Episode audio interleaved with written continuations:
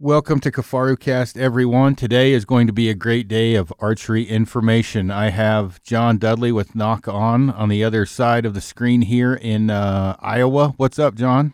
What's up, homie? You Not just went much. you went very robotic all of a sudden.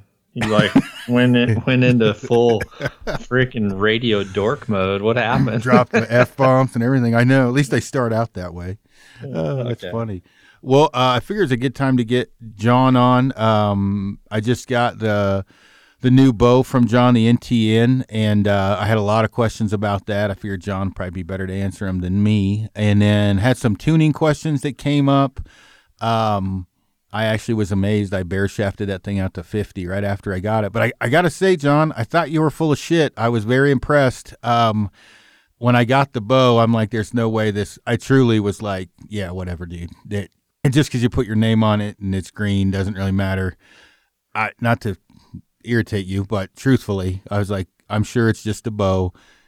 That is a amazing for a you know 33 and change bow or whatever it is 32 and a half uh, axle to axle i bet i could probably average i shot a 59x yesterday in my yard with it which is as good as i get with an 80 some pound bow. I got good speed out of it. I'm at 282 with a 509 grain arrow. Dude it's a solid bow. I was impressed. Yeah, I mean, I'm not going to be able to throw down 59s outside at 80 pounds by any means. So you're shooting it better than I am. Um, manlier than you. For sure, for sure, for sure.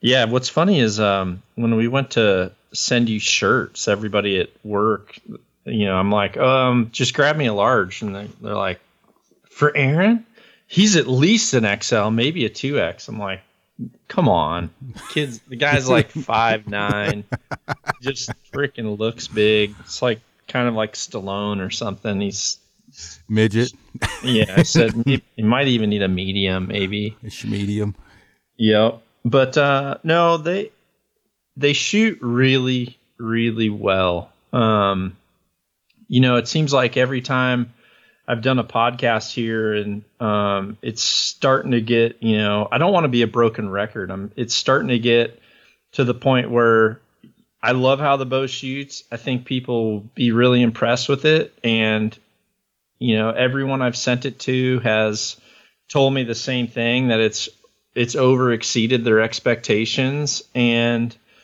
honestly that's a huge reason why I made the change that I did because if the if the product wasn't like better in my hands, I guess there's just there's no way it would have ever even been a consideration at all.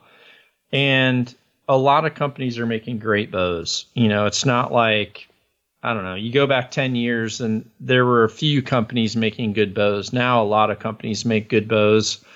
Um, and I think a lot of the technology is really starting to get about as close as it can to to just having maximum efficiency, you know, until some type of a brand new cam system comes out. You know, we're we're pushing the limits on what we can get. At this point it's all taking one thing off one side of the seesaw and putting it on the other. It's just constantly give or take. And when I got the first bows, I had I think four or five that I had to shoot, and the the 33 inch model wasn't the first one I set up. It was maybe the second or third, and then just right away I just told them I'm like I want to build off this platform, and that was it. You know, for me, even at, at even at my size, fits me really well. Um, one thing I think is pretty interesting is the bow seems these bows seem to they almost get tighter and like I don't know it, they get kind of deader in the hand and in some ways at least from a here we go here we go i turned it off We're a- amateur hour um Yeah, that's fine it seems like the bows get almost you know i don't want to say quieter but in a way i think just the way the whole system works the the extra string tension at that 80 pounds it's just a freaking really quiet bow as well and it it just dissipates you know it dissipates its energy to where it's very, very user friendly. And I've been super happy with it. I know a lot of people out there love a lot of brands, and you know, I don't want to jam this stuff in people's faces, but I just know that for me, I shoot it better, and I've shot probably 50 of them now in different draw lengths and different specs and different builds, and I haven't had one yet that I'm that I couldn't shoot really good, even though it's not my size. For me, obviously, I've been shooting um, uh, recurve for a while, and then I, I help guys out tune their bows and shoot arrows through. But you don't. It's kind of like riding a bike. You don't forget the fundamentals of shooting. So, you know, the the bow showed up, and I uh, honestly I wasn't sure what I was going to shoot out of it, and I, I had my stick bow arrows, which are 300 spine, uh, 204 shafts, and I'm like, well, little deductive reasoning here. Uh, let me hack off a few inches of this thing. Should be fine. So I, I got it 27 inches and I, I had a 100 grain components in there. So heavier than, you know, normally I'm like 175 up front, maybe two. Um, so I cut it, you know, maybe three eighths in front of the rest, um, half inch, which about where it ended up with 225 up front. And I had, uh, trad vanes. They're a super flexible vane to shoot like a feather for a stick bow on them. And I'm like, well, yeah, what the hell? Can't hurt. I'll give it a whirl. So I um, threw a 125 grain point up front. So I had 225. And, you know, I, I had to, without you making fun of me about my peep height, I actually had to drop it from what I told you. My peep height is is uh, very depressing. It's uh, five and five eighths. um, and what the heck? Yeah, when you first told me, I was like, okay, this guy has the craziest shaped head I've ever known. And you were telling me it was it's bad. But so so now you got it back to where I had it. When I shoot the which makes way make, which makes way more sense. Unless you were going to shoot it with fingers, then you might need it where you had it. well, I, if I shoot a long necked release, um, I'm sub six inches. If I shoot like the two smooth, which is what I have now, I'm back at like six and five eighths, six and three quarters, roughly. So I got it dialed in, and and uh, I can adjust the pins knowing the speed. I shot it through the chrono; it was 282, so I can get my pin gap within. I mean, anybody's shot enough, you can you can adjust your pins close enough to where you can hit a softball out to 60 by guessing your pin. So I did that and uh, you know got the dial because I got a I, I've shot been a spot hogg guy for since the beginning of time. So I I had um, spot hogg send you a, a seven pin um, uh, Hogfather, and you know I got the the bar. You know that's kind of how I normally with a sight and in a bow. You know once I know the string angle on my face, uh, the distance of my my eye to the peep how all that lines up, I just adjust the sight bar in and out so the housing matches up to the peep uh, that I have in there, whether it's 3 16ths or a quarter, whatever I'm wanting. You know, whitetail, I go a little bit bigger, but Western hunting, I go 3 16ths. Um, yep. So I slid the sight bar to where it felt comfortable. I got 20 dialed in and I, I shot three arrows. I Robin Hooded one, and I'm like, huh, I guess I haven't lost it. That's good. My wife was like, oh, that's cool. And I'm like, yeah, wonder if that was like the new Bow Aura. Huh, that's amazing. So I, I, I got it dialed in that night to 50 before it got dark. And then we went to a 3D course the next day, dialed it into 80. And in the meantime, I grabbed a bare shaft and, um, I'm not, man, I got bare shafts to hit out to 50, uh, you know, in, in a softball, which is as good as I can ever get with a, a bare shaft. And I don't tell people to bare shaft out to 50. It just, I, I got a range at my house, gave it a whirl.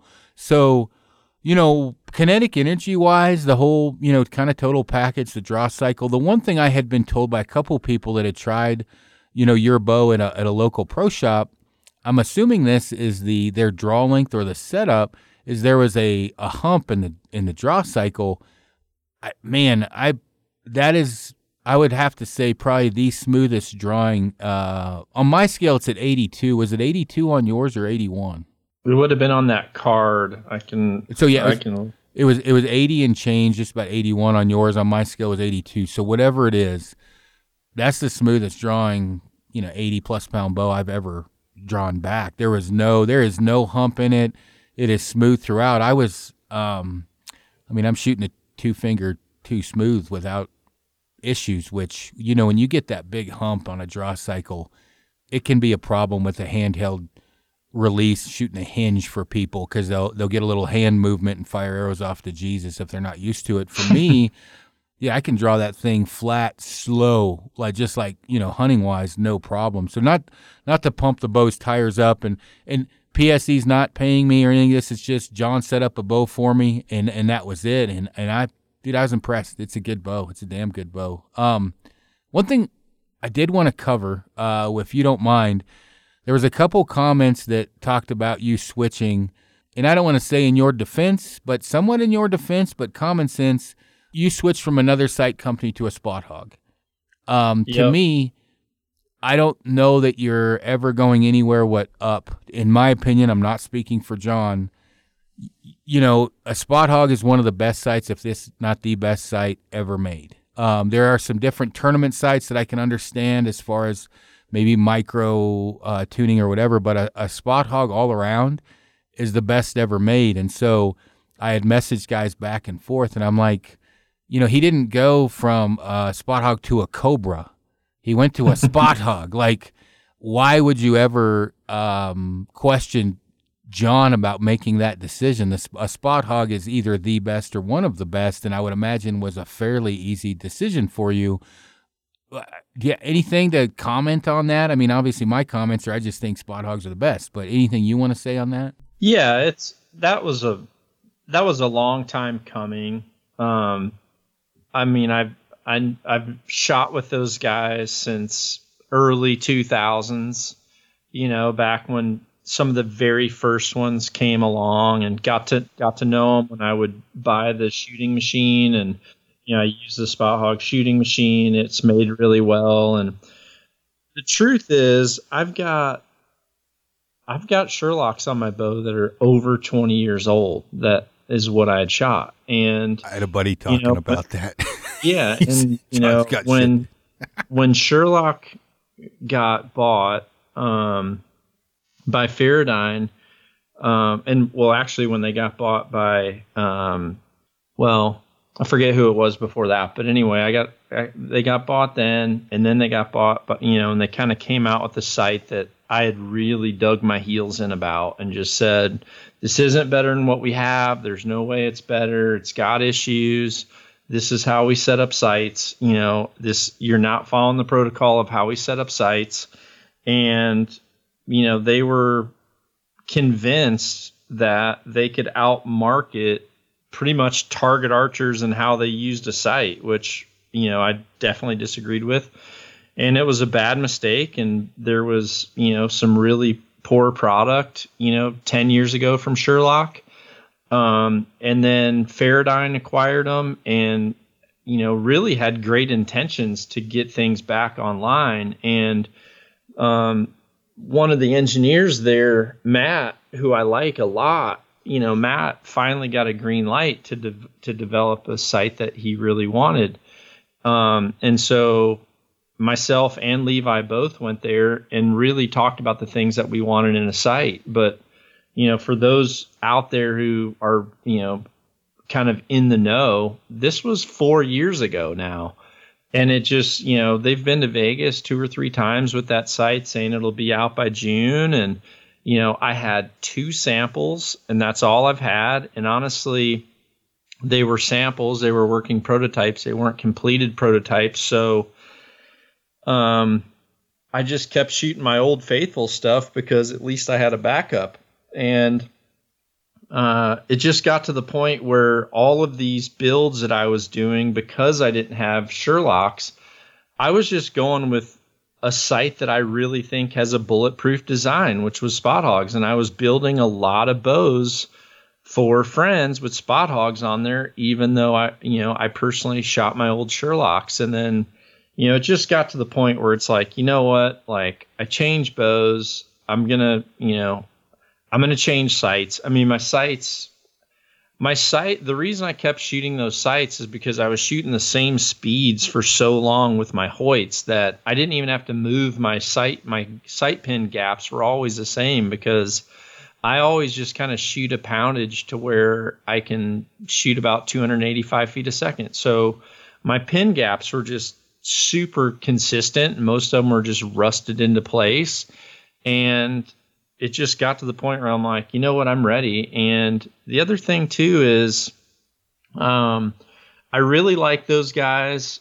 I know that they're going to give me the ability to change some things that I like, um, which you know we're we're gonna we're gonna have a model specific to certain things that I like coming out soon, um, but also we're we're gonna go further than that and you know try to develop some other stuff for the future that maybe integrates some of those things that like you said, even though Spot Hogg's bulletproof and they're great engineers and they make a super solid product, um, there's also some some small gaps maybe in the market to where I feel like um, us putting our heads together would really help out. And one of the things that was really cool is, um, and I did this as a courtesy because you know one of the one of the big faces, right, for Spot Hogg is Cam.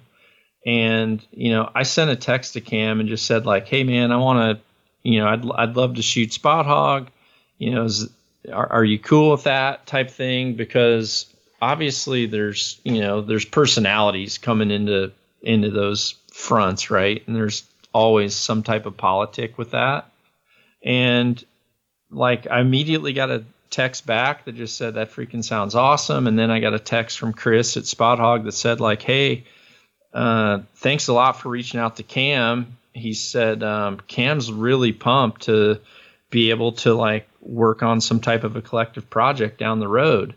So it's it's a good fit. It's long overdue, and you know I don't know. There's um, I think I just finally got to the point where I don't feel guilty not shooting my Sherlocks. Two of the Sherlocks that were on my bows are ones that Steve Gibbs built for me before he passed. And I've just honestly, I've always remembered Steve and Diane and how good they were to me when I first started shooting as a pro. And it was just one of those things where it was really hard to leave for loyalty. I can understand that. And and Steve was a stud. Um, you know, on you know, on my end, or you know, with what I do, just more more hunting. I, I would say like the the spot hogg on the hunting side of things is, you know, there's some stuff that can be changed, but when you talk about, you know, whether it be a Sherlock or something else, um, the I guess maybe micro tuning, micro adjusts, a little bit smoother adjustments, especially on the target side. You know, Spot Hogg's lacking a little bit in some of those things.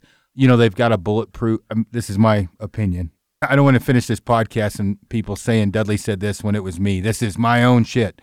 Um, but you could make those sights a little bit more micro adjustable, a little smoother. Uh, some of the drives are a little bit uh, catchy sometimes, which for hunting situations doesn't really bother me. But on a on a tournament side of things, you know, if you compare like oh I think I had a Sherlock Supreme 500. The short bar is what I shot tournaments with. I think is what it was called. We're talk, talking, talking a couple decades ago. I pulled the um, the BBs out of mine, so it didn't click.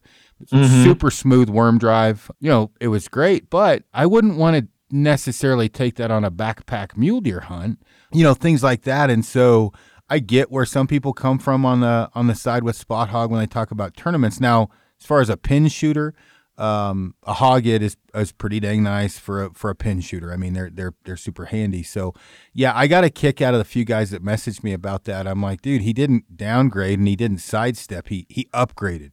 How can you bitch about a guy upgrading in in product and and a lot of it too? If you are offered the ability to change or or people are actually going to listen to you um, on new designs, it's hard not to take that opportunity because you you get what you want, uh, or at least parts of what you want, or they're listening to you. Uh, same thing with with PSE. So I mean, I get it. Um, it's easy to. It would have been an easy decision on my end. Yeah, yeah. I mean, I don't know. I, I'm surprised you listen to so much stuff. Like I don't. I don't even know how people have time to listen to people's opinions. I just honestly, all I do is I state my opinion based on what I what I shoot the best or or what people ask me or what's shooting good for someone else, you know, at that point, like I don't need, I'm not going to get in a debate about anything. It's, you know, I'm just, I'm not to the point where I have discussions anymore. I just make statements, and you know, it's too hard to go. You know, you just go down rabbit holes that are one, they're negative, and I, you know, I just like if I see negativity on the horizon, I just turn the other way because there's like you know so much positive in a ton of different directions I could go. Um, but you know, Spot Hogg makes a great product. Would I would I use a Spot Hogg pro- a current Spot Hogg product if I was in full competition mode. I don't know if I would. I don't. I don't know. Probably. Probably not currently, just because, like you said, it's you know when you're out there and you're shooting 70 meters it was really nice to grab a dial and make two clicks without having to loosen something first um, you know that was that was really nice for left and right. You know when you're trying to to shoot in the wind and and play those. Um, but in saying that, you know these things, even though you're having to loosen stuff, make an adjustment, tighten it back up, they're heavy duty enough and they're built well to where the repeat repeatability of where that locks back into. It's not like I'm seeing variation. Um, so I think I think it's only going to go up from there. You know, there's a few things that I have to get used to. You know, I, I definitely have to get used to the to the wheel. I've you know I've asked them on the new ones that we're doing. Um, the Nock On ones will actually have an extended scale, so you're not going to be limited to 100 yards. Um, also, the scale, I don't like the multicolors on the scale, too. I think it gets hard to see in a blind once it's dark. Um, so, you know, we are going to be coming forward with a with the scale that doesn't have dark numbers to where you'll be able to see it a little bit better. And there's a few other things too, but it's funny. I've always really liked the Fast Eddie. Um, I'm not a the Fast Eddie for me fits my hunting peep sights really well. I also I'm a tall you know I'm a tall archer, so I can't really have my sight extended that far out. Otherwise, my pin gaps just get so big that you know I struggled with the longer yardages. So um, just by having that sight closer, you know, I'm able to keep my pin gaps manageable um, and a little bit tighter together and the other thing too is I really like a sight to where when you have, you know, roughly a 10 inch or an 11 inch overall stabilizer length, that when your hunting sight's on there and you set your bow straight down on the ground, you're not getting shit in your pins. And some of these that extend out too far, you know, it just doesn't, for me anyway, and how I hunt, it's not practical Gotcha. And I, I, I agree uh, pretty much everything you said there. Uh, you know, with the spot hoggs. Now, when um, one of the other things I kind of wanted to cover um, with with tuning, and I brought it up to you real quick on the, the cell phone earlier. Um, the one thing that I try to explain to people when you talk about tuning is, uh, you know, everything's kind of a Rob Peter to to pay Paul game, meaning – you know, if if you want to shoot a um, you know, uh, a heavier point weight, you may need to potentially uh, sh- cut cut your arrow down, drop drop down, or shoot a stiffer spined arrow. Um, you know, if you want to add or take away point weight, I, I said that backwards. So, what I was hoping maybe you and I could clarify for people, uh, everything being equal, uh, meaning, let's say you're shooting 70 pounds in a 29 inch draw. Uh, do you think you could equate um, if like one inch of, of arrow length would be equal to in in weight on the front or back end? So I usually tell people if you're you know cutting an inch or so of arrow off, you're looking at 30 to 50 grains, evening things back up. Uh, if that if that makes any sense. Um, yeah. The only reason I was bringing this up is I, I don't know how many people it was a pile could not believe I could get a 300 spine arrow to fly out of that bow. And I'm like, well, guys, I, I cut it down to 27 inches. It's it's short. Uh, you know, with 225 up front, and guys were like, "Well, I under, totally understand 175, but how did you get 225?" And I'm like, "Well, 50 grains is like an inch of arrow." So, yeah. you know, do you want to touch on that a little bit? Um, yeah, sure. Yeah. When it comes to arrows, this is a question that it's an impossible one to tell everyone exactly what they need. You can certainly get them close.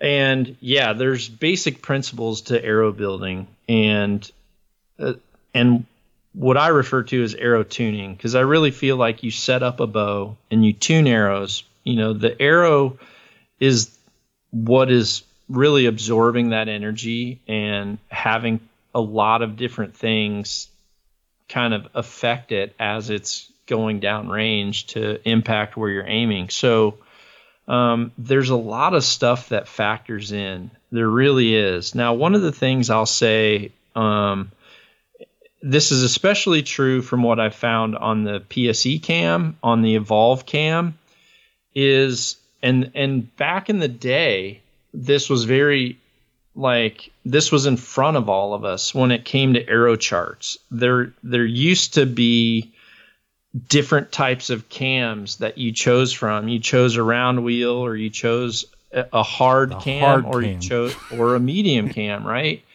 Well, there's certainly a point where as archery grew and the the chase for speeds was happening there were very hard cams and aggressive cam cycles to achieve speeds. So you were you were robbing forgiveness and ease of drawing a bow back in order to have it put out speeds.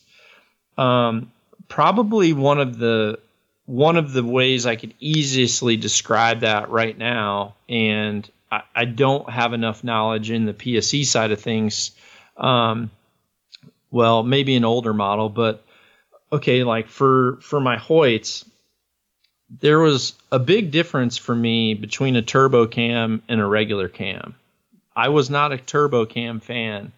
It was very, you know, it was much more aggressive and it was very demanding. And if it's demanding on me, it's going to be demanding on that arrow shaft. Now, for people that shoot low poundage and they're trying to get speeds, then that product is an option. Or if there's someone that has uh, a short draw length and they also need speeds, that cam is an option. Um, however, for me, I like forgiveness in a cam and I really like efficiency.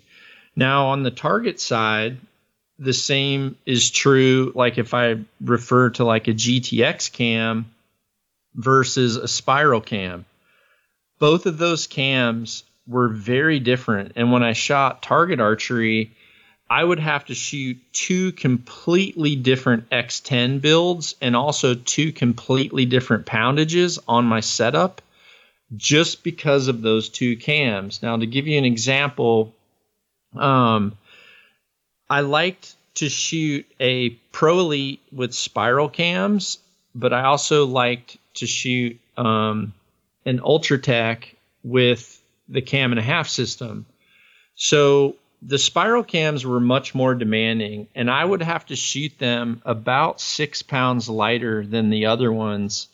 And you could get about the same speed. You know, one, you're shooting lower poundage and getting a, a better speed, which is nice when you're doing reps. The other one, you're shooting a little bit more poundage to get the same speed. However, even though those speeds were the same, and even though the spiral cam did have a lighter poundage, I did have to shoot a heavier spine with that more aggressive cam system than I did with the other cam system. So, one, the draw cycle certainly plays into the factor of like how aggressive is that thing cycling and bending that arrow, right, as it launches it through the bow. Now, the other thing we have to factor in is what is the nock travel of that system doing? So for this, I can talk, you know, back in the in the early 2000s, mid 2000s, um, on my Mathews, the nock travels, meaning if you took the riser and you put it in a fixed position and you grabbed your nock and you drew that back to full draw, does that string go up or down or both as you're pulling it back based on the geometry of those cams and how the cam is letting out string and taking up cable as it's being pulled back? And then as it's going forward how is it taking up cable at a higher rate of speed um, as it's also you know as it's also like ta- or how is it taking up the string as the cables are being let up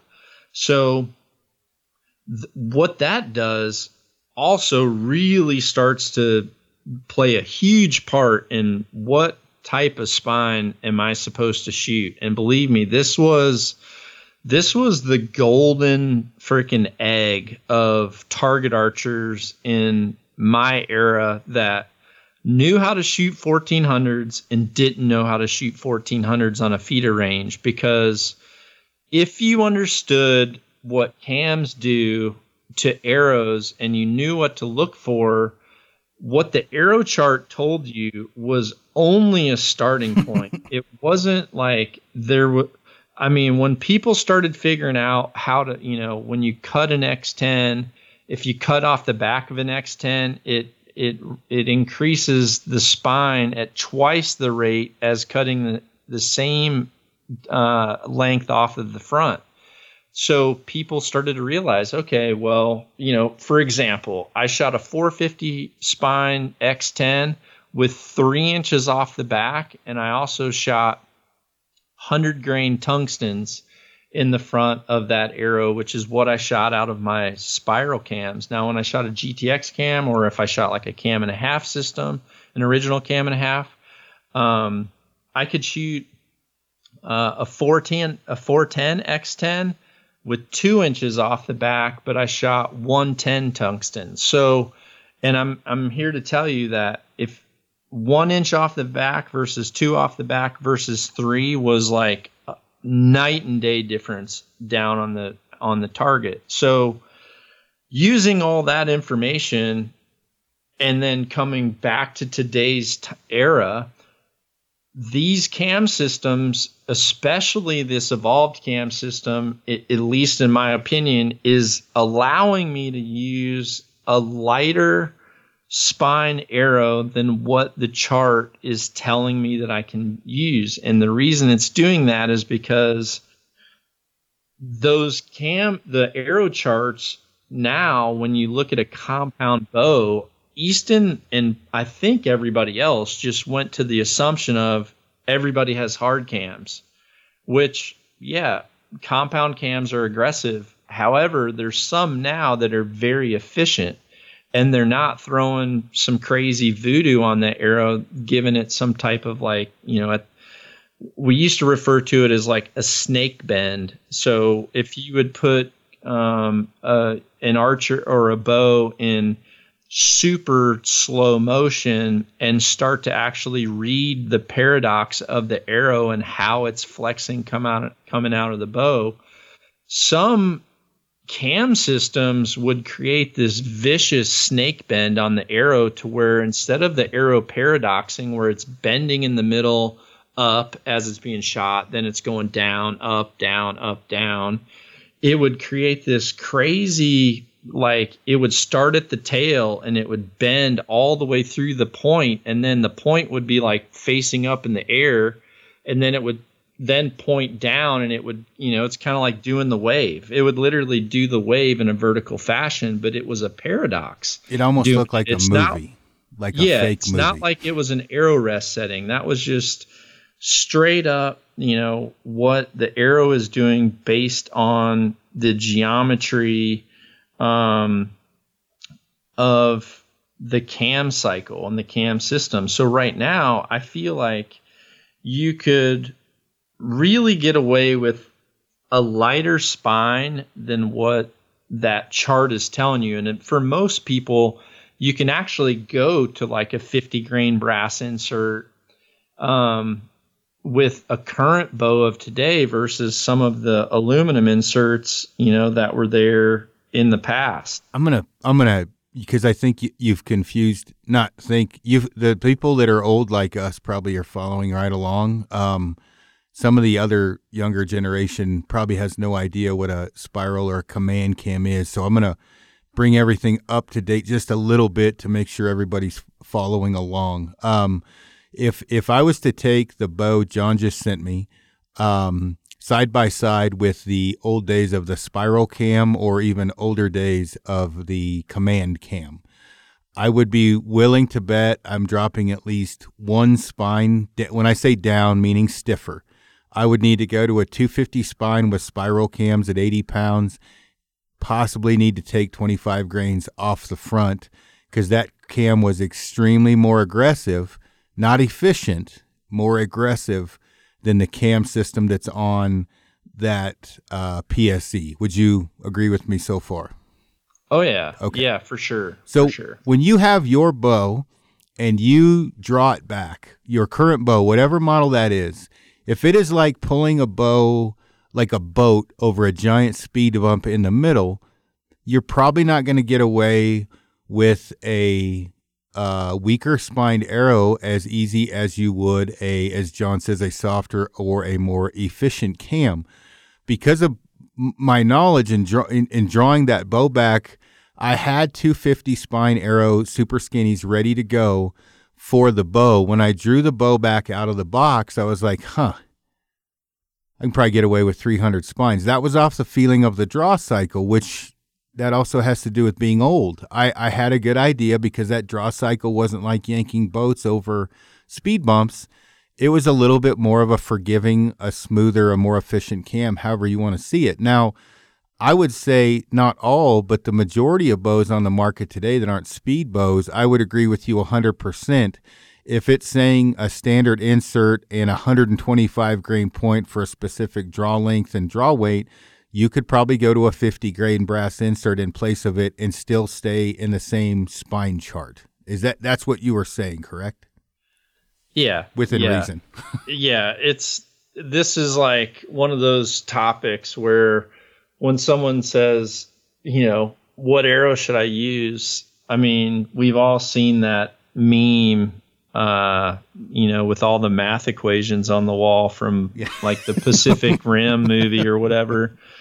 Like that's exact when you ask me that, like that's the kind of crap that starts like freaking going through my brain of okay, well how do I just and that's probably when the when the Easton engineers first started making those charts like you know, if they had someone like a George Tekmitchov in there doing it, which they probably did, I mean, he probably came up with charts that were freaking you couldn't even understand the algorithm to where they're like, listen, George, you got to make this to where people just pick their length and their poundage. And in his mind, he's probably like, well, what if, what, if, you know, what it depends how much weight you have on your vane. It depends the length of your vane. It depends how much drag. Are you shooting a lighted nock How long is your front point? You know, does the insert go around the shaft or is it going inside of the shaft? How far in is it going? I'm like, you know, all this stuff starts to immediately change spine because you know what's difficult is a 75 grain brass insert goes further inside of the shaft on a hit insert than a 50 so by having something further in that shaft a half of an inch it probably compensates for the extra weight when it comes to the how that arrow shaft is actually flexing because you know if you put something stiff over the end of an arrow or inside of the arrow you kind of have to factor in well when that arrow is bending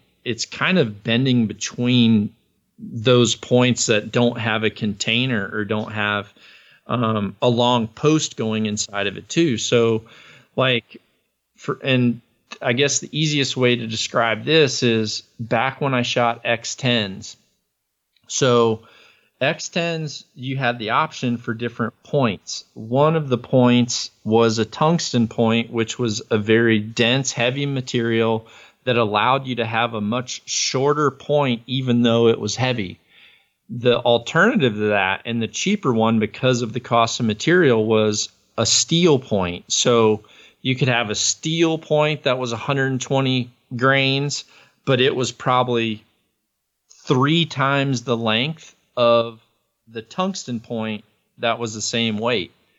So there were times where I would build setups and just depending on the arrow I was using, there were times where the tungsten at 120 grains shot noticeably better than the stainless steel point.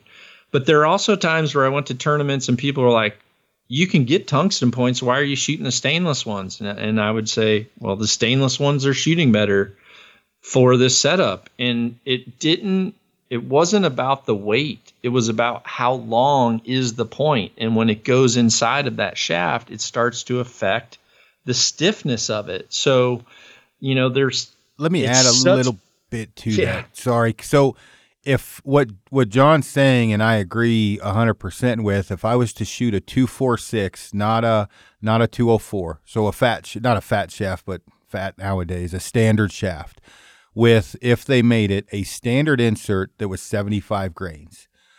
And I I shot that and I took the wraps off of my arrow and I shot three 1.75s no lighted nock, no wrap uh, and no hit insert. I would be willing to bet I would be tearing weak with a 300 spine because of all the dynamics we changed on that compared to the 204.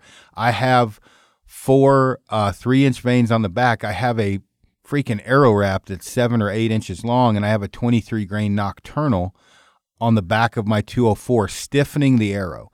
I have a 75 grain hit insert wedged down the arrow an inch plus, right? Just from the beginning of it. And that thing's freaking two and a half inches long or two inches long.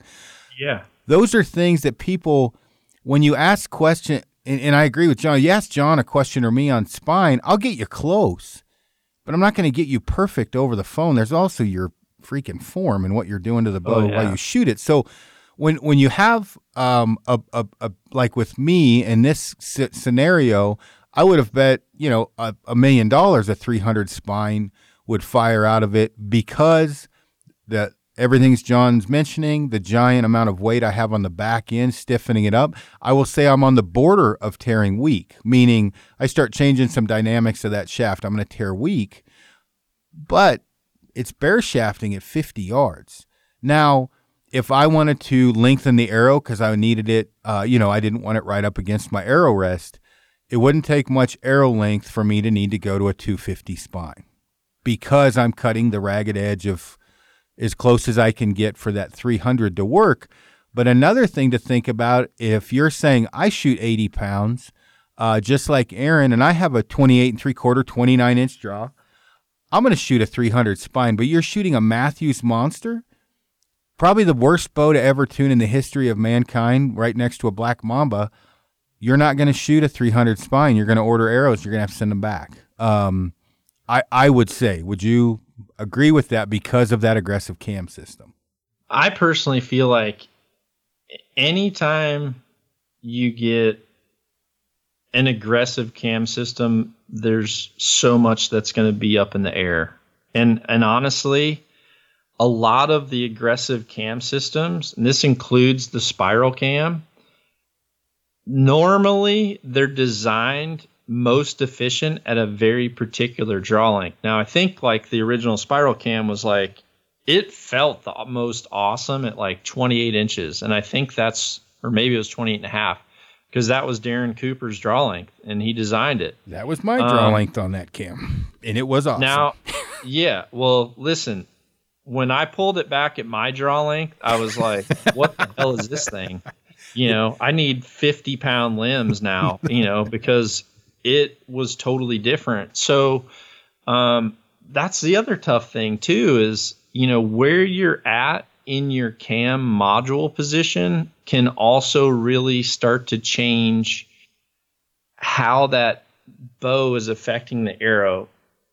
Charts just really get you started. And that's why I tell people you got to get out and just shoot some things That's why we sell we sell sample packs of vanes. and even though it's just vanes, people notice a big difference in how different vanes perform on the same arrow and it's not always just because of the vane. some of it could be to the fact that you know four three three inch vanes are heavier than you know three shorter veins. and the more weight you add to the back of that arrow essentially this you're in a way you're making that arrow stiffer because that the rear portion of that arrow is absorbing the force of that string when it's going forward. So if you have a super light back end, it's it's gonna it's gonna feel it really quick. You know, it's it's kind of like you know it's kind of like shooting a I guess a rifle that's you know super high power with a light barrel. You know, versus shooting a bull barrel. You know, you shoot you can shoot a freaking super fast uh, round with a heavier barrel and it just you know it it doesn't beat you or want to kick um, and with with these arrows now that a lot of people are shooting a four fletch which automatically everyone out there if you're shooting a four fletch configuration versus a three fletch you're automatically going to be able to shoot a, a lighter spine than what that chart is telling you. Like those charts are based off they're well honestly they're probably still based off feathers. Yeah. Um, and pretty even generic if they're based. not yeah and if they're not they're based on a three fletch for sure. So if you put a if you put a vinyl wrap on if you put four vanes on and especially if you put a, a lighted nock in the back you can automatically shoot a weaker spine than what it than what it calls for. I can tell you from like my experience um, like with with Rogan's bow. Um, he's 28 and a half inch draw, shoots you know 82 pounds. For him, I've been using 300 spine arrows with 50 grains of brass. Um, with the four fletch, he always shoots Nockturnals, and he his bows honestly his bows probably shoot better than mine. Like I can shoot his bows better than mine, which is weird. But like for me personally, I still shoot a 300 spine arrow, even though um, the chart really has me dangerously close to the 260 spine. And if I only looked at the chart, I probably would have a 260 spine. Um, but what I can tell you is I do cut my arrows as short as I possibly can. Um, I know that if I had a 29 and a half inch arrow versus a 28 and a three quarter inch arrow, I would probably have to shoot a 260 spine. But with with this one, keeping it as short as I can, I'm shooting the four fletch on the back. I definitely have to have the vinyl and a Nockturnal in there, and they shoot great. Now, if I go to a standard nock or if I go to a three fletch, I have to take about a pound and a half off my pulling weight to get that bow to shoot as well as I do. Normally, I shoot in the mid 70s, so I don't shoot as much as you or Rogan, which also helps. Um, but yeah, normally, I guess for those of you listening out there, I've personally found that an inch of arrow shaft is probably about equal to about a a pound and a half to two pounds of pulling weight. So, in other words, um, let's say you have an arrow and you feel like you're right on the weak side of things, and let's say you try taking two pounds off your bow, and all of a sudden you're able to get that bare shaft to come right in, or all of a sudden you just notice those groups just suck right close together because you took that two pounds off your bow. Well, if you don't want to take the two pounds off your bow and you really want to shoot your limbs bottomed out, you really want to shoot as much poundage as your bow is able to pull, then what that tells you is at this point, you can, if you have the ability to do it, you can take an inch off your arrow spine and you'll get the same results as you will when you've taken that weight off your pulling poundage. So, it, like like we talked about earlier, it's it's just this constant you know teeter totter. It's it's going up and going down. And, and yeah, robbing Peter to pay Paul, and and that's um, Archer's Advantage. While I think it's a great program, I personally don't use that or a spine chart. I've just done this long enough. I've learned it. Just remember, people, when you're coming up with these concoctions and sending them my way, you're probably going to get a lot of resp- responses of, yeah, that might work. Because I don't know, because I don't know all the variables. And Archer's Advantage just gets you close. And if you start talking about crazy FOC, you're adding a ton of weight. You can throw any spine chart, Archer's Advantage, and probably any advice you're getting from most people out the window because high poundage, extremely long draw lengths, and extremely heavy point weight really throws a monkey wrench in the system because those are all general. Uh, that's general guidelines you're getting in high poundage, long long draw lengths, and uh, extreme or heavy FOC those aren't general those aren't standard setups. They screw everything up especially heavy foc um, you know and I, this heavy foc thing guys are going a little crazy with it and it's like look i highly doubt most tech guys are going to have a clue of what to tell you when you're like yeah i want to throw 250 grains up front of my you know 400 spine arrow. Most guys don't I don't know, ever shoot 250 up front. I did it because I was too lazy to have an arrow build, so I just grabbed what I had, and I had 225 up front. But keep that in mind, or you're going to be wasting money ordering arrows because they're not going to work for you. You, you really are going to be guessing on some of this stuff from what I've seen in my experience. Because most tech guys are 18 to 20 year old dudes. They might be a lot more experienced, but not with extreme FOC or shooting 85 pounds. Like when they came out with uh, remember the Carbon Spider Turbo. Um, mm-hmm. One of the worst mistakes I've ever had. I got one of them was a 90 pound Carbon Spider Turbo. Oh God! And I had a tournament bow, right? And I had a standard 78, 80 pound hunting bow, and I'm like, man, I'm gonna set one of these up pretty beefy. Uh Christ on a cracker! It was literally like t- taming a tornado. Um, it, it was bad, and you know, off of experience of doing this, I always, and you and I are the same era, we're about the identical age. I'm like, guys, a fast miss sucks. Go for forgiveness, go for decent speed. Do not worry about setting the world on fire because not only is it hard to shoot, it's also hard to tune.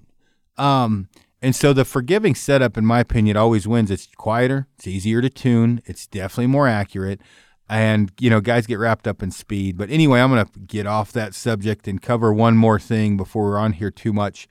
I want to cover a little bit about um, poundage and let off um, you know a lot of guys you'll hear that aren't overly experienced say bow x was the best bow i've ever shot or or whatever. And a lot of people need to realize there's going to be a holding weight that they're comfortable with. They don't even realize. And higher let off bows are good for hunting, not so good for, for target shooting. And I think there's probably a happy medium in there. But I think what you'll find if you start to dissect and learn archery, there's going to be a holding weight that you're more comfortable with. And in my case, I can draw back a fairly significant amount of weight. So I can shoot a little bit higher let off to get to that happy holding weight, which just happened that this in, NTN bow ended up exactly where I like it because uh, since I can draw that weight back, my holding weight is higher because it's at 80%. I did some redneck math when John asked me, What do you want me to set this up at? I said 80% because I knew it was going to be 80 pounds because I like a little bit heavier holding weight because I aim better with a little heavier holding weight. Would you, you know, coming from guys listening in, try to learn this weight? I don't know how much, I'm assuming you obviously have a happy holding weight. Where do you suggest guys to keep their holding weight at in hunting and target situations? Obviously, it's dependent, and if you already know yours, don't listen to us. But what's your suggestion starting off? Uh, general rules of thumb. Well, with this, my opinion has changed dramatically over the years because, like, like you said, and I've and I've had this, I've had like I've had mine too, where you know you're like, um, you know, the best bow I ever shot was blah blah blah. Yeah, you say that until you go back and try to shoot that sucker, and then you realize, like, damn, okay, freaking I must have been way better than I thought I was if I was able to make this thing work. Um, I've got to the point now where I I almost want to like wholeheartedly disagree with the fact that you need a lower let off in tournament situations because I feel like the high let off bows of a decade ago they did have some issues to where if you know if if you got lazy with them they weren't as accurate. So by having a cam that was a little bit more demanding you know you kind of built into that as a target archer and you shot very demanding and you got great results from it whereas now um, i'm shooting these higher let off bows as good as i can shoot anything and you know right now like i think if you talk to the baileys they would tell you, you know, it's it's almost spooky that I can grab some of these bows that are 90% let off, three to four inches off my draw length, and just shoot X's with them. Um, I I've really changed my mentality about that statement because I think it's I don't think it's a blanket statement. I think it's I think it's very evolving and it continually changes. And what's important about it is people, it's kind of like the arrow question, the let off question, and the holding weight question. There's so many factors that go in the type of release you shoot, how much you shoot are two of probably the most critical components to that question because would you say if, the mass weight of your bow I, I am going to say well, it does. Yeah, the mass honestly, yeah, that'll hundred percent factor in. Cheat the system well. with that, yeah. and and and so then with that again, like how much are you shooting, or what type of physical condition are you in? Because obviously, people learn really quick if they load up a bow with a lot of stabilizer weight, it'll hold really well. But then they, you know, but then what they don't realize is you can only hold it well for so long. You know, it's like me giving you a jug of milk and saying, okay, hold this up to your side. There's some people that can hold it there for a minute. There's some people 20 seconds in, they're shot. And after you do that first rep, there's some people that we can do that same thing 10 times. And there's some people that after three, they're done. So I tell people shoot what allows you to shoot good the longest. Um, because I know for me right now, like the bow that I I had a video up last night in my story shooting, and someone was asked the question, "Well, I thought you didn't like a side rod for your hunting setup. You know, why are you shooting one now?" And what people need to realize is, I'm to the point now where I haven't even set up. I have not set up a PSE target bow because I am 100% enjoying shooting quote unquote my hunting model. But all I'm doing is crossing it over to where it's target friendly, but it is my bow that I will hunt with. There's slight variations I have between my hunting setup and what I call my rep bow, um, just because I have one bow where I can I can shoot it a lot. If I want to shoot it all day, I can. Now, I me personally, I can't shoot my hunting bow all day. You know, I, it's you know I can't shoot higher poundage all day. It, it wears me out. I don't get. I, I'm not as accurate with it in the long term, but I'm 100% effective with it on short, short term, which for me it's it's a hunting setup. And the other thing too is I like to practice with a bow that is a little bit heavier, um, just because if I get used to to carrying a heavier bow around, which has a side rod and stuff like that, it makes me walking around the hunting woods with a quiver on and that sort of thing. It you know makes it manageable as well. So I think people really have to shoot what they shoot best.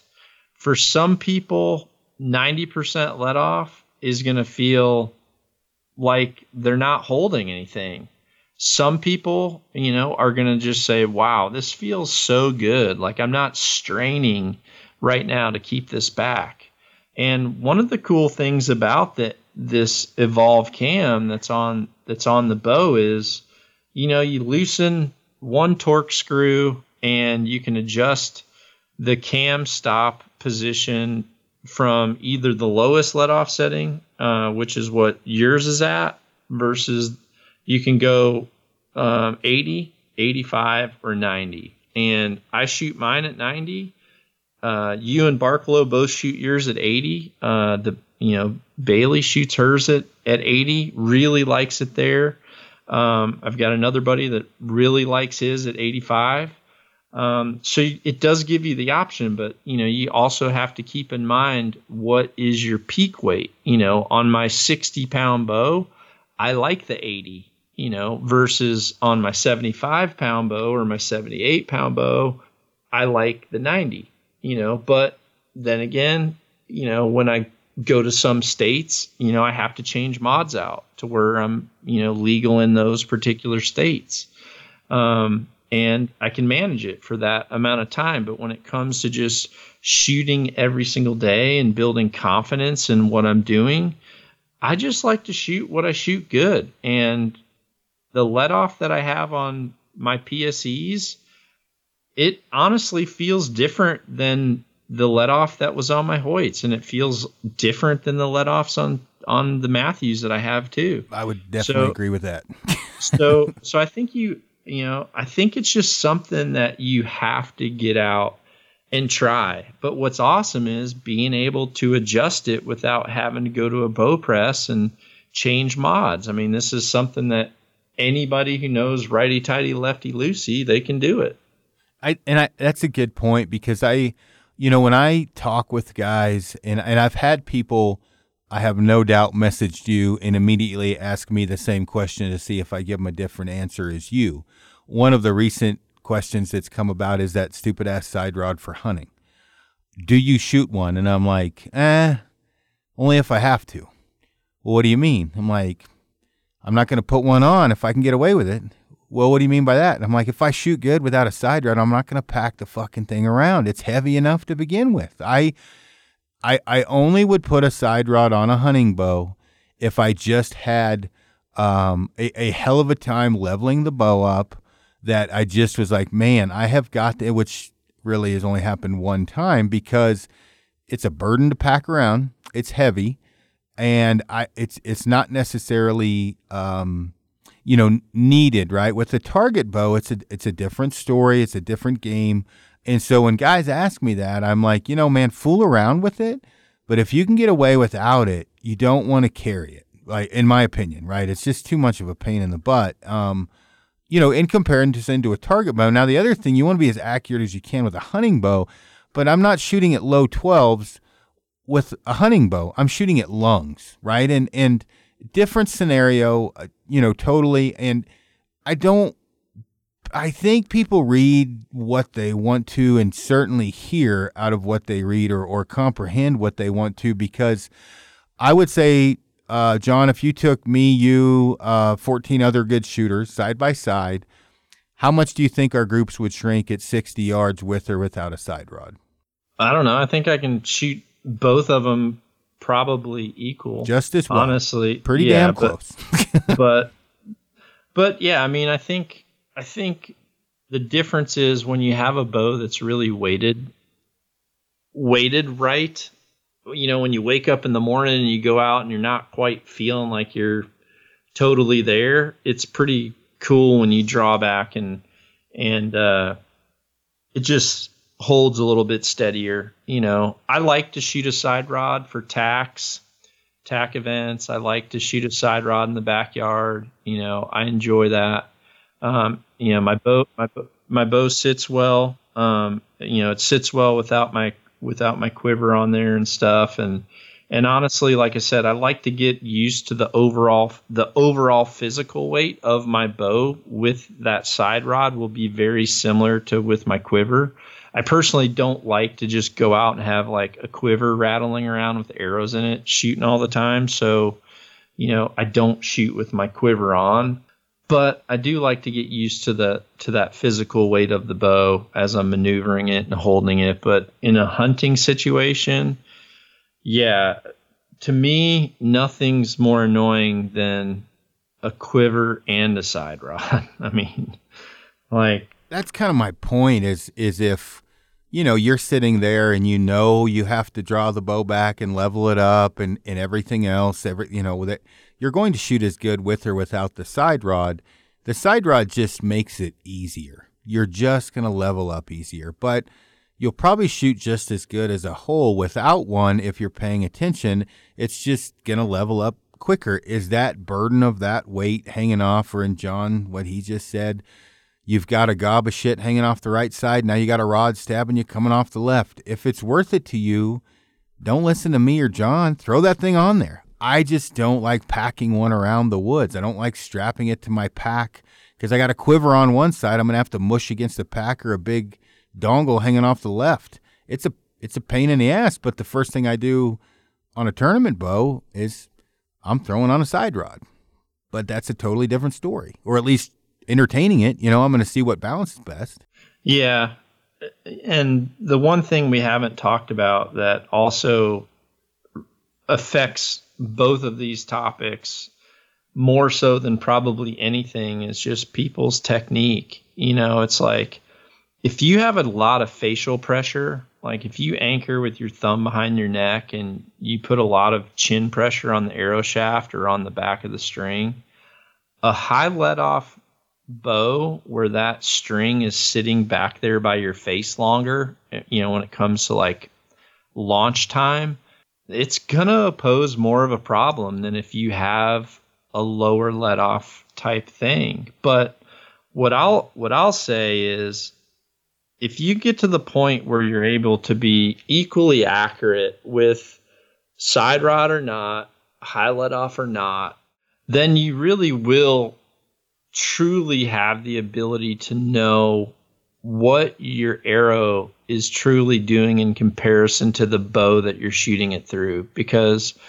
one of the things that's hard when people ask me the question is I've never seen most of them shoot. And even if I told you the exact arrow configuration that 100% could shoot in the same holes with a shooting machine, if your technique's bad, if you know if your grip's poor, if you have facial pressure, if the direction of your release is poor as it as you you know as you let that arrow go, that stuff starts to affect things and the the worse your arrow match is to your bow, the more that stuff's going to magnify as well. So it, it gets really hard to to understand that stuff. One of the things I just really stress to people is, you know, this information is all great, but if you're going to spend more time trying to listen to this information than you are to just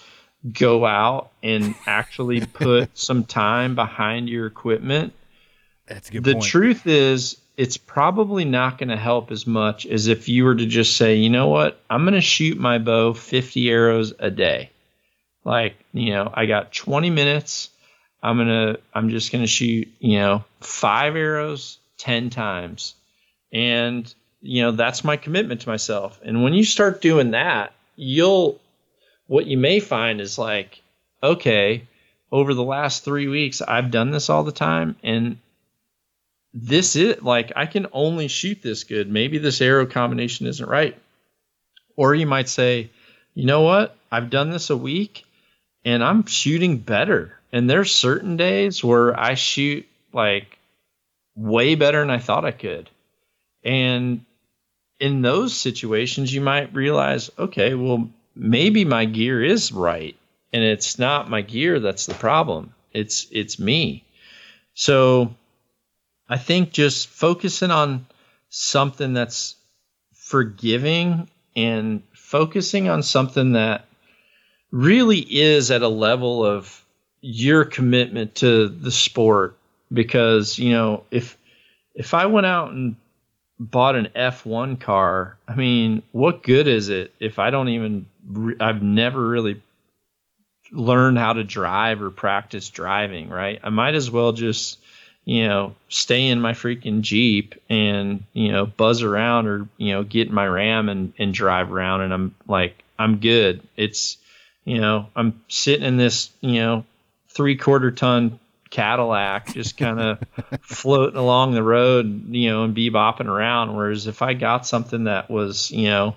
totally juiced up, I probably wouldn't even know how to control it anyway. So, you know, really do some soul searching and, and get a realistic look at where you are in your shooting and how much commitment do you really have to shooting and putting time behind your bow. Because if you are committed and you are doing that and you're struggling then yeah you need it'll really help you to go out and find a friend that has a different spine arrow than yours but the length's the same and just say hey can i borrow five arrows and just you know shoot groups for 30 minutes?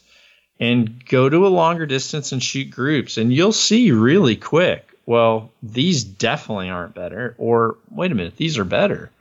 And then you at least know you're going the right direction or the wrong direction. Um, but first, you have to have commitment of time behind the bow before you're going to put commitment and time into the the arrow build portion. Man, I, I totally agree. I'm glad you you said that because um, I talk about it in other things as well. The, pretty much the exact same statement is, you know, the the best way to learn is definitely by by doing it. Um, not everybody has unlimited budgets or anything else, so I I get that, but um, if you focus more on form in, in shooting, I guarantee you're going to outself shoot yourself with a side rod that never practiced form in shooting, and a side rod's really an inconsequential point. You know, the uh, the ability, like John's talking about, is is huge. Putting the time and effort into you know, to shooting. And it takes, John and I were just talking, we're about the same age. I've been screwing around with this since the 90s. John, probably longer for you. And I'm still learning. You know, I still, uh, you know, there's stuff that pops up all the time or new gear that pops out or new cam systems where, uh, well, your bow. I would have never have guessed I could shoot a short that a bow that short. Uh, it's kind of changed my tune because I've always been a little bit longer bow guy. Well, you know, when I'm dropping softball groups at 80 consistently with a 33 inch bow, who am I to say shorter bows can't be accurate?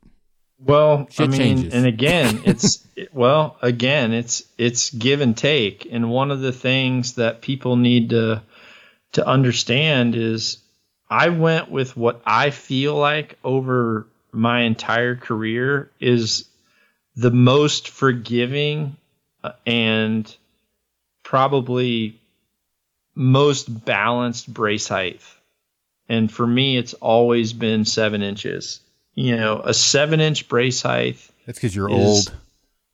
Yeah, well, maybe, but that's why I like it. That's my that's yeah, my happy I, seven inch. That's where I through the years. Yeah, I I love a seven inch brace height. You know, I I, I really feel like some of my, and honestly, some of my best target bows from back, you know, in the early 2000s had seven inch brace heights, and a lot of people were trying to shoot one sub six for the speed. But for me, it's like, you know what?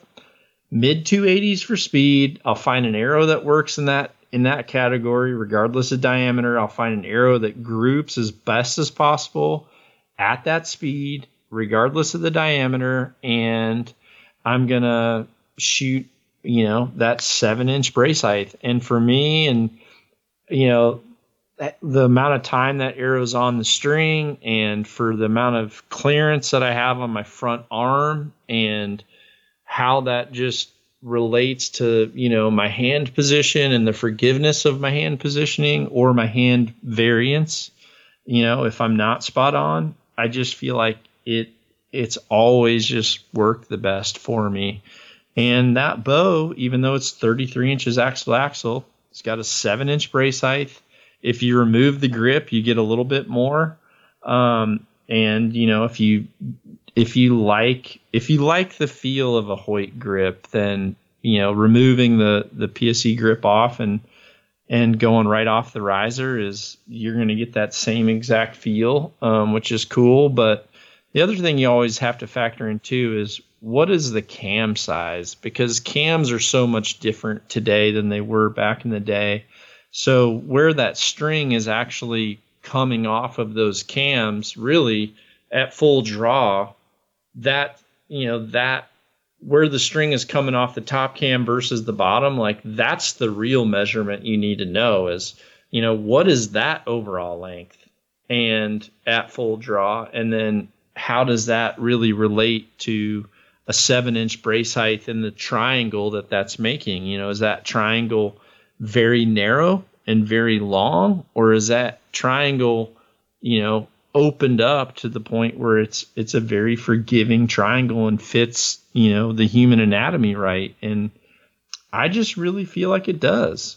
Yeah, I really do. Now you, that's a good point, and, and I've brought that up by, by before is back in the day the cams were the size of a Copenhagen lid or, or a little bigger and now they're dinner plates. So the string to string or cam to cam however you want to call it for me it's the way that angle uh, of the string crosses my face. I'm comfortable with a certain angle. Um, and the the 33 of today is about the 37 of the day the the old days um, 36 because that cam is so much you know bigger. I'm, one of my favorite bows of all time was probably a Hoyt UltraTec. Um, all around wise, I, I really liked that bow. But thinking about it, that cam was probably, and that was a big cam for that day, is half the size of most cams today. Um, for the most part, which, as you said, it changes the dynamics of things a lot. Technology, I tell you, man, it's uh pretty amazing where we're at today compared to. I shot an UltraTec uh, probably two years ago, and I, you know, I say that's one of my favorite bows of all time. I tell you what, when I shot it, shit has changed. That bow is not what I remembered it to be. Um, just because bows are so much smoother now and technology, it's pretty amazing. Oh yeah, yep, I agree.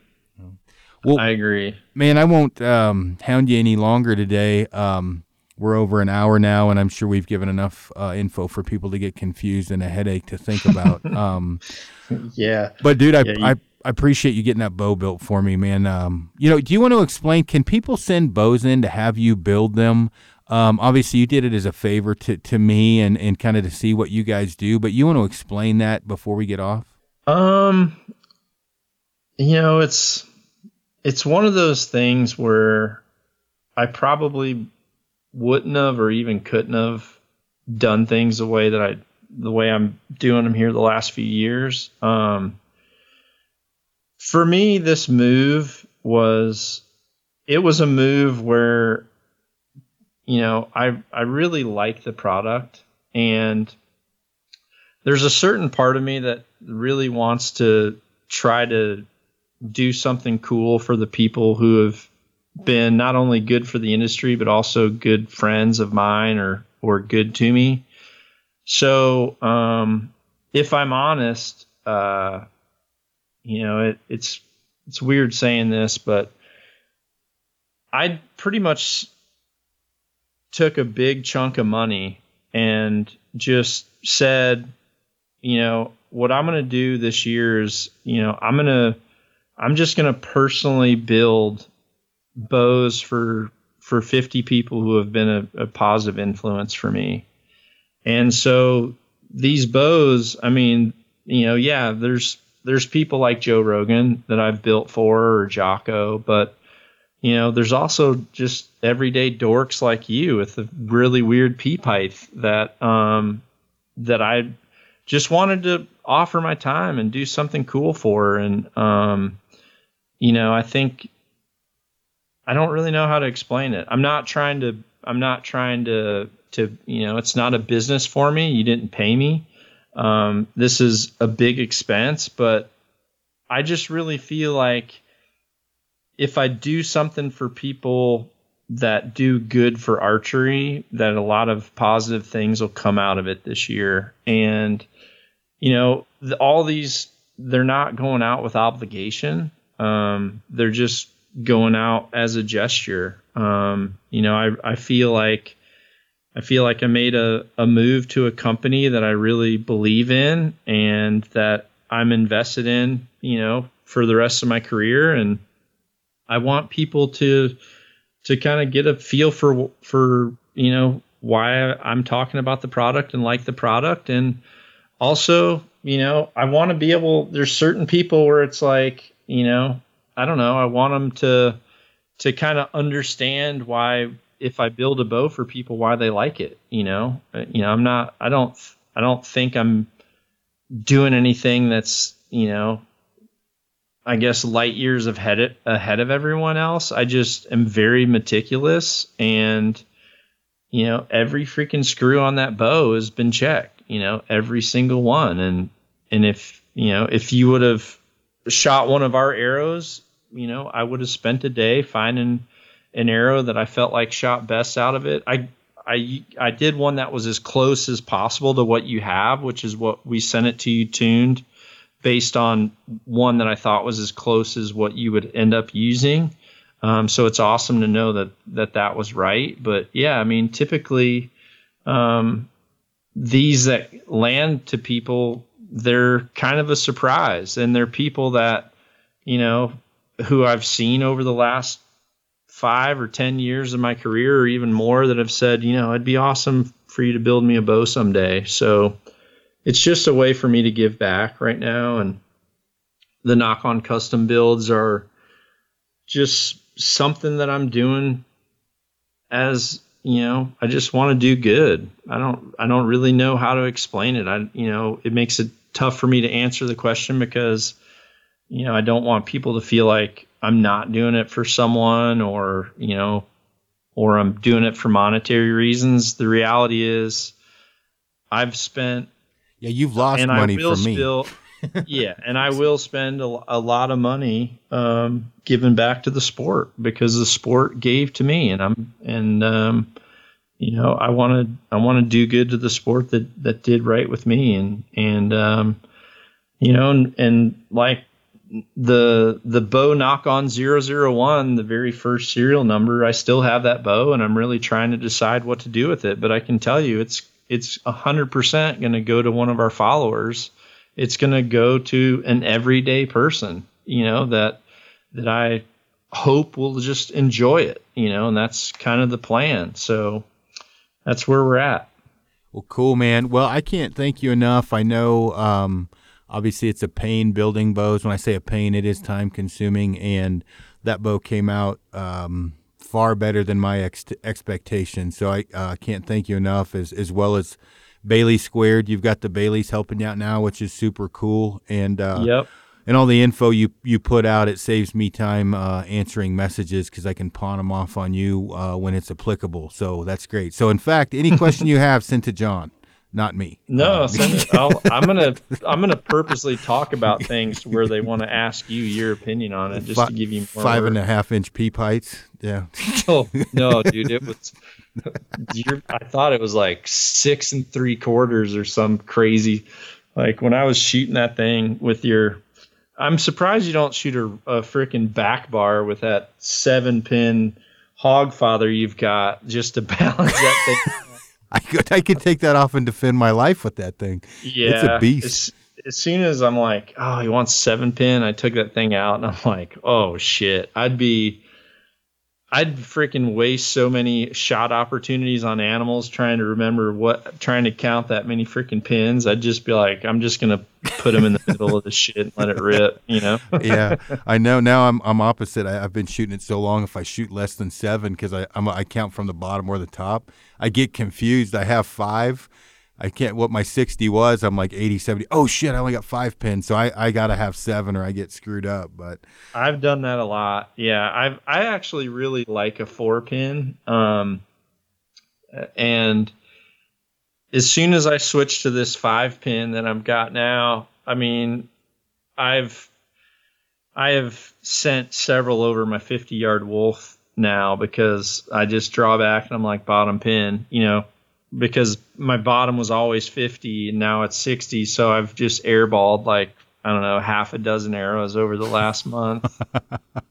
oh shit, that's funny. Well, cool, man. Well, I, again, I can't thank you enough. I appreciate everything, and uh, and yeah, keep me keep me posted on how things are going. And I got to order a, a backup one of these because I'm a- OCD and. Uh, I like it that much. I'll probably set it up a little bit more for tournaments, but I'll, I'll hound you later on that one. And uh, but yeah, thank you, man. Sounds good, dude. All right, t- Thanks. take it easy.